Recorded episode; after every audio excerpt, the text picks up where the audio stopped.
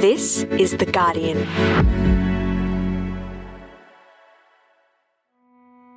I'm Jane Lee, coming to you from Wurundjeri Land, and this is the full story. one hundred seventy-six million people suffer from a disease called endometriosis, where tissue that's similar to the lining of your uterus grows in other parts of the body. It causes severe pain, fatigue, and infertility. And yet, the disease and how to treat it remain largely a mystery, leaving generations of women and gender-diverse people misunderstood and dismissed. Women weren't silent, no one was listening, and now they're being forced to listen to us. And that is what has changed. Today, are we on the cusp of a breakthrough on endometriosis? It's Wednesday, the twenty-third of August.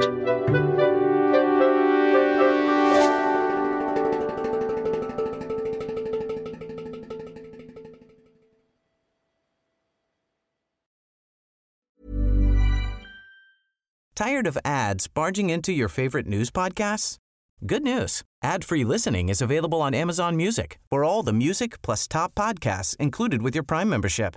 Stay up to date on everything newsworthy by downloading the Amazon Music app for free or go to amazon.com slash news ad free. That's amazon.com slash news ad free to catch up on the latest episodes without the ads. Finding your perfect home was hard, but thanks to Burrow, furnishing it has never been easier. Burrow's easy-to-assemble modular sofas and sectionals are made from premium, durable materials, including stain and scratch-resistant fabrics. So they're not just comfortable and stylish, they're built to last. Plus, every single Burrow order ships free right to your door.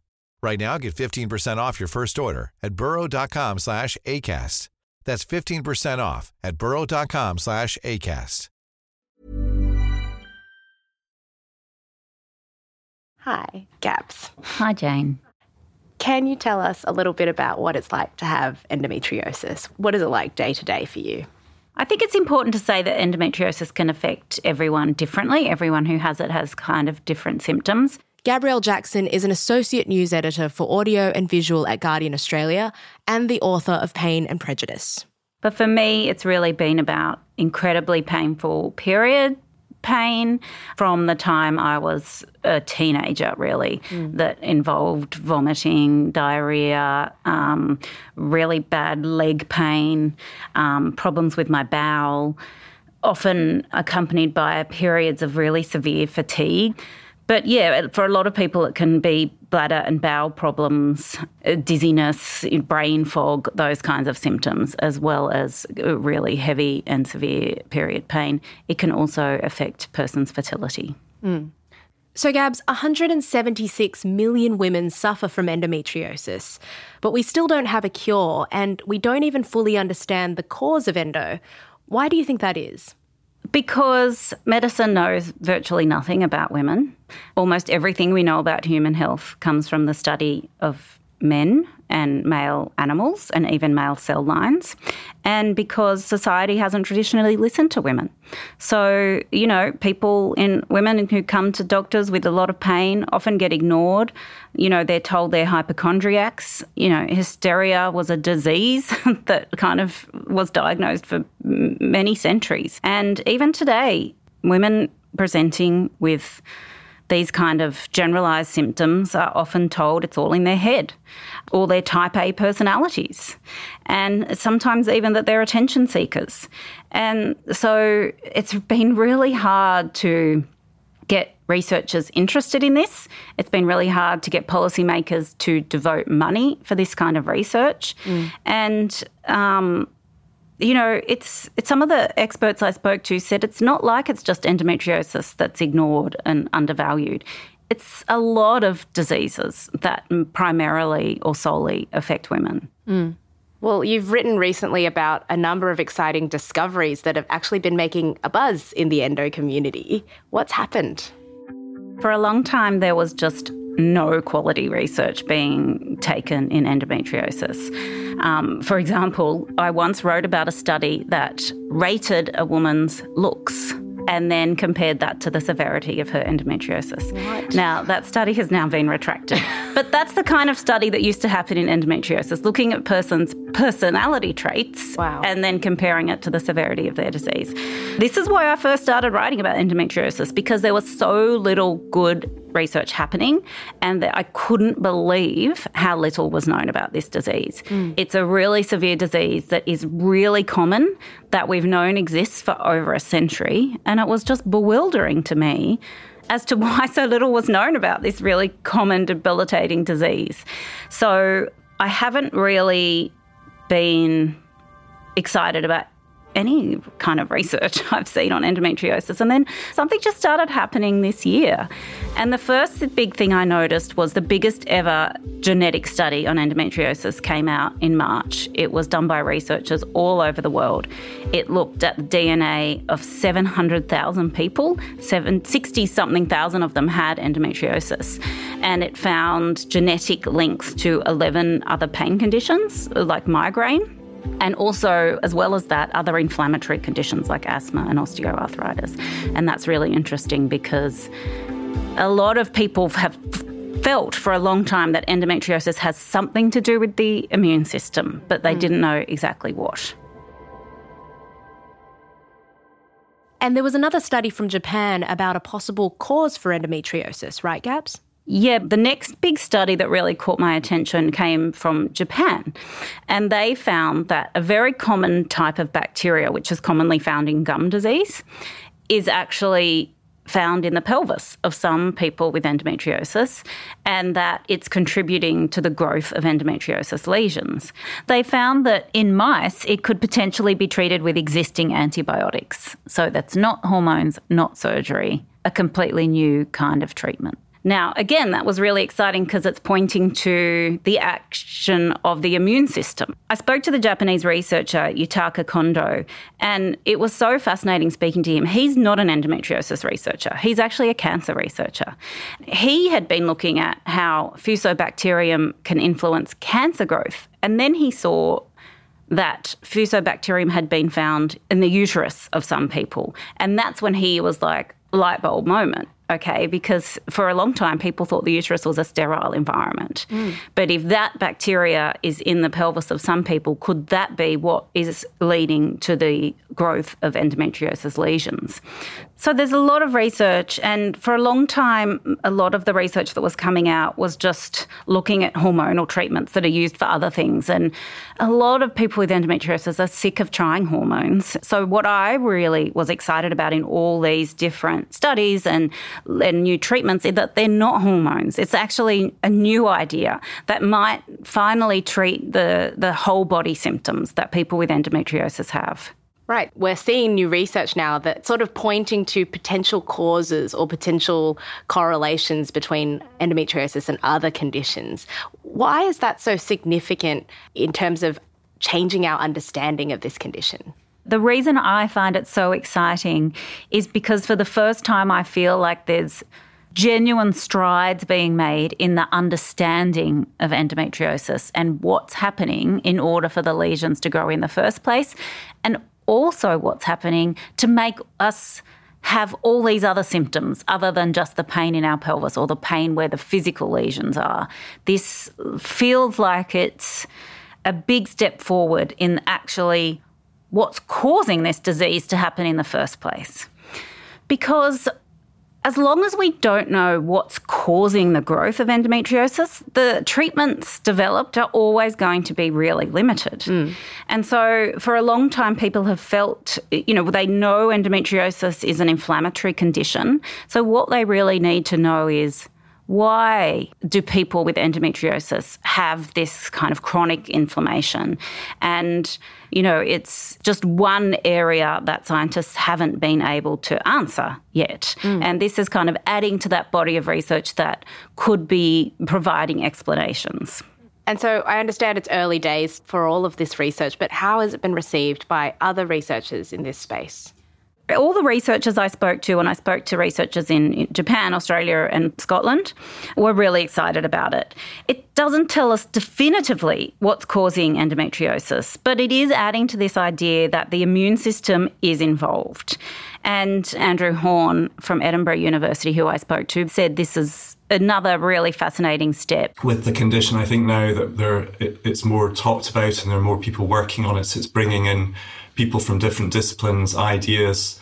You know, a lot of these ideas have been tested in, in, in cancer. Now, endometriosis isn't a cancer, but it sometimes behaves like one. So it's almost learning from, from other people, other researchers, um, which I think is really important. But uh, Doctor Susan Evans, who is an Australian gynaecologist and pain physician, she doubts that it really is just one bacteria that could be causing endometriosis. I think the immune system's the problem, and that there are several factors that can activate it. And bacteria is probably one. Menstruation is probably another one. And there might even be something else.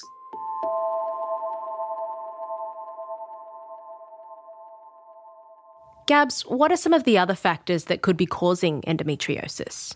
Yeah, we've heard a lot in recent times about the gut-brain axis and about what's happening in our gut. Our digestive system can affect the whole body and all sorts of illnesses. And so I was really interested to hear Susan Evans talk about the uterus brain axis. The uterus talks to the brain via inflammation, but there's actually a proportion of people who have a low grade of inflammation all the time, and that doesn't work well with our central nervous system. So you start off with inflammation in the pelvis, and then you get inflammation of the central nervous system, and that contributes to a lot of the pain symptoms. Because the thing is, the uterus has its own immune system, its own immune environment, and so she kind of thinks something that could be happening in the pelvis is affecting everything else. And they're kind of the symptoms I talked about, the kind of when we feel a bit achy, the brain fog, the fatigue, sometimes the headaches, all those symptoms she thinks is part of this uterus brain axis. Medicine and health and, and people's views are very hard on women with pain. And they always expect that if someone has pelvic pain, that there must be something to see in the pelvis, that you put a telescope in and you'll see something and you'll remove it and then she'll be happy ever after, that everything will be fixed. For women, really, it's like if you don't see something or you've removed endometriosis lesions and they still don't feel well, it's like it's not real or they're imagining it or they're weak in some way. It's really that the lesions are the part of their pain picture that you can see, and the hormonal issues are the aspects of their suffering and pain that you can't see. And I think we keep the bar far too high for women to prove that they've got symptoms. It's not fair.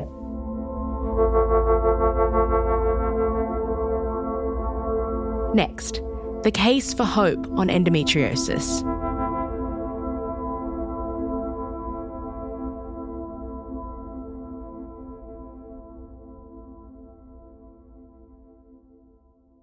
Hey, Laura Murphy-Oates here with a quick note about The Guardian. As you're probably aware, Guardian Australia's journalism is editorially independent, meaning we set our own agenda. We don't have a billionaire owner, nor do we answer to shareholders, so we're free from commercial bias.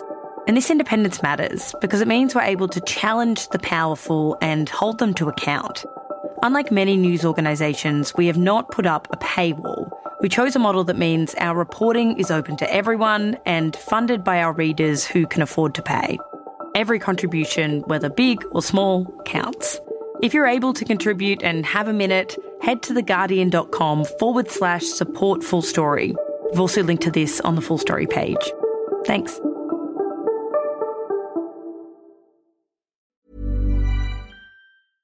Hey, I'm Ryan Reynolds. At Mint Mobile, we like to do the opposite of what Big Wireless does. They charge you a lot, we charge you a little. So naturally, when they announced they'd be raising their prices due to inflation, we decided to deflate our prices due to not hating you. That's right. We're cutting the price of Mint Unlimited from thirty dollars a month to just fifteen dollars a month. Give it a try at mintmobile.com slash switch. forty-five dollars up front for three months plus taxes and fees. Promo rate for new customers for limited time. Unlimited more than forty gigabytes per month slows. Full terms at mint mobile dot com.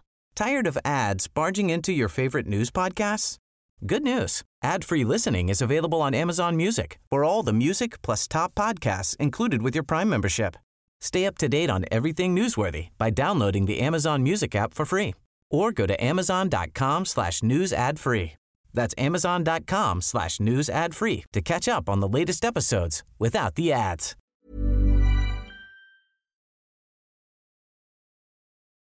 Gabs, before the break, we were talking about lots of new research into endometriosis. Is this helping us change the way we think about the nature of this condition? Yeah, absolutely, because for a long time in medicine, doctors and, and healthcare providers really saw endometriosis as a kind of menstruation disease or just a disease affecting the reproductive system. And uh, people with the condition kind of know instinctively that it's not. There's other things happening in my body that are not just related to my period. And they're the kind of bladder and bowel things, the dizziness, the brain fog, this fatigue that I talked about. And so now, you know, all the leading endometriosis research institutions know that endometriosis is a whole body inflammatory condition and it's not just about your reproductive system. And I, and I think that's now starting to filter out into the wider healthcare community. So the only current treatment available for endometriosis is either hormones or surgery. So how effective are both of these generally? Hormones and surgery can be really effective for some people. You know, they really can keep symptoms at bay. Neither of them are cures, especially when it comes to deep infiltrating endometriosis. And by that, that means endometriosis that's growing pretty severely all within the pelvis. Sometimes a person's organs can all end up stuck together. That's what's happening in my pelvis right now. My bowel is stuck to my uterus. My ovaries are both stuck down. They're stuck to the pelvic side wall. And without free-flowing movement, that can be really painful and cause all sorts of other problems. Mm. So excision surgery can be really effective when it comes to that kind of endometriosis. But there are a lot of people who have really severe symptoms that don't have really severe lesions, and that surgery doesn't really help them. There's also, I, I think when we talk about surgery and endometriosis, it's probably important to say there's a lot of substandard surgery happening on endometriosis patients all around the world, not just in Australia. There are two techniques. Ablation is when they kind of burn it off, but as we know, endometriosis lesions grow back. So the gold standard is considered this excision surgery where a surgeon actually cuts it out. And endometriosis can be really hard to see to the untrained eye. So if a surgeon isn't specifically trained in how to look for endometriosis, they can actually leave a lot behind. Mm. So what I'm hearing is that there are different types of endometriosis and very limited treatments that can help but don't necessarily fix That's ex- the cause of it. It's exactly right. And and no one, it's really hard to tell what kind of endometriosis a person has. So everything's a trial and error. Right. You just basically start from the least troublesome, you know, the pill. And then if that doesn't work, you go to the next thing and you go to the next thing, you go to the next thing. And it can take years for people to find something that works for them. And some people never find anything that works for them. And that can be really debilitating. Right. And for them, it must be managing the symptoms. Yeah, well, that's all we can do, exactly, for everyone, because there's no cure. Hmm. But are there any new treatments for endometriosis also being developed in the background as well? Yeah, there are some really interesting treatments being developed. I can't go through them all, but again, Andrew Horne was really interesting talking about a couple of different treatments they're looking at. With the University of Warwick, his team is looking at an immunomodulatory drug, which again is kind of turning down the immune system, trying to stop that inflammation. But I was really interested in another study that he was telling me about. So they discovered that more lactate was in the pelvis of people with endometriosis compared to people who didn't have endometriosis. Mm. And knowing that there's more lactate in the pelvis of people with endometriosis, they looked at drugs that treat similar conditions. And there is a drug that already exists that is used to treat children who have a disease that, you know, where their bodies produce more lactate. Mm. So that's the drug that they tested first on mice and then they tested it on thirty women. We gave them, them dichloroacetate. Now, obviously, it's very difficult to monitor the amount of disease because you'd have to do surgery on these on these patients uh, to really determine whether or not you've reduced the volume of disease. They asked all those patients to fill out um, kind of questionnaires about all their symptoms, about their pain and all the other symptoms they had, and they were actually quite dramatically improved. But what we've seen in these patients who've taken dichloroacetate is that their their pain scores, and we have a, a sort of pain score that we, where we look at the impact on quality of life, all of these scores have been reduced when they've taken dichloroacetate. So now they're recruiting for an even bigger trial, lots of different centres with different kinds of patients mm. um, with different kinds of backgrounds will be included in the next trial. What do you think is driving all of these researchers to turn their attention to endometriosis? Endometriosis used to be called the silent disease, but when The Guardian did our investigation on endometriosis in twenty fifteen, a million people read it. Women weren't silent. No one was listening. And now they're being forced to listen to us. And that is what has changed. And, you know, there's been a lot of increase in awareness. It's changed dramatically. I think everyone kind of knows or has an inkling of what it is, and that's been really important. And it's been important in other ways too, because it attracts more researchers into the field. It was a really small specialty and not many people wanted to do it because there wasn't much money in it and it wasn't considered very interesting or, you know, quote unquote sexy.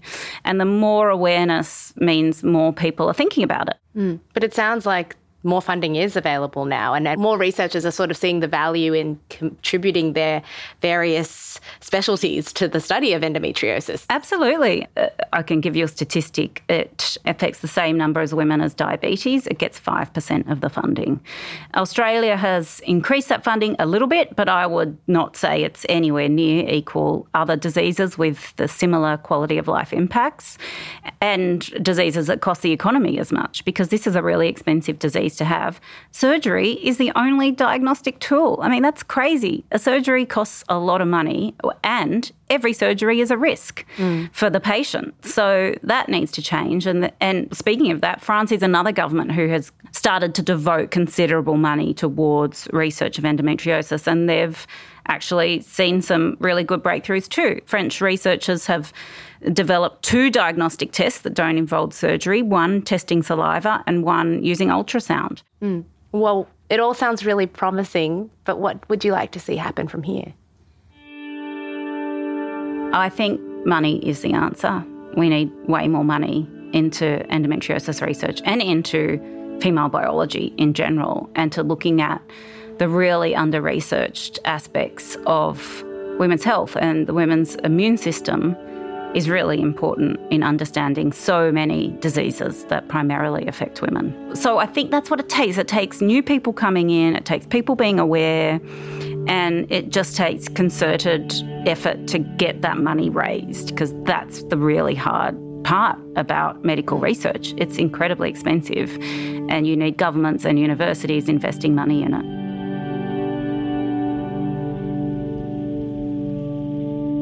That was Gabrielle Jackson. She's the Associate News Editor for Audio and Visual at Guardian Australia and also the author of Pain and Prejudice. And if you want to find out more about all of this new research in endometriosis, I highly recommend you check out Gabs' feature article on this. In it, she explains the science behind these developments and the potential they have in much greater detail than we could go through in this episode. The article is called It's Really Only the Beginning. Are we on the cusp of a breakthrough in endometriosis? I'll post a link to that on the Full Story website. That's it for today. This episode was produced by Karish Maluthria, sound design and mixing by Daniel Simo. The executive producer was Hannah Parks. I'm Jane Lee. Thanks for listening.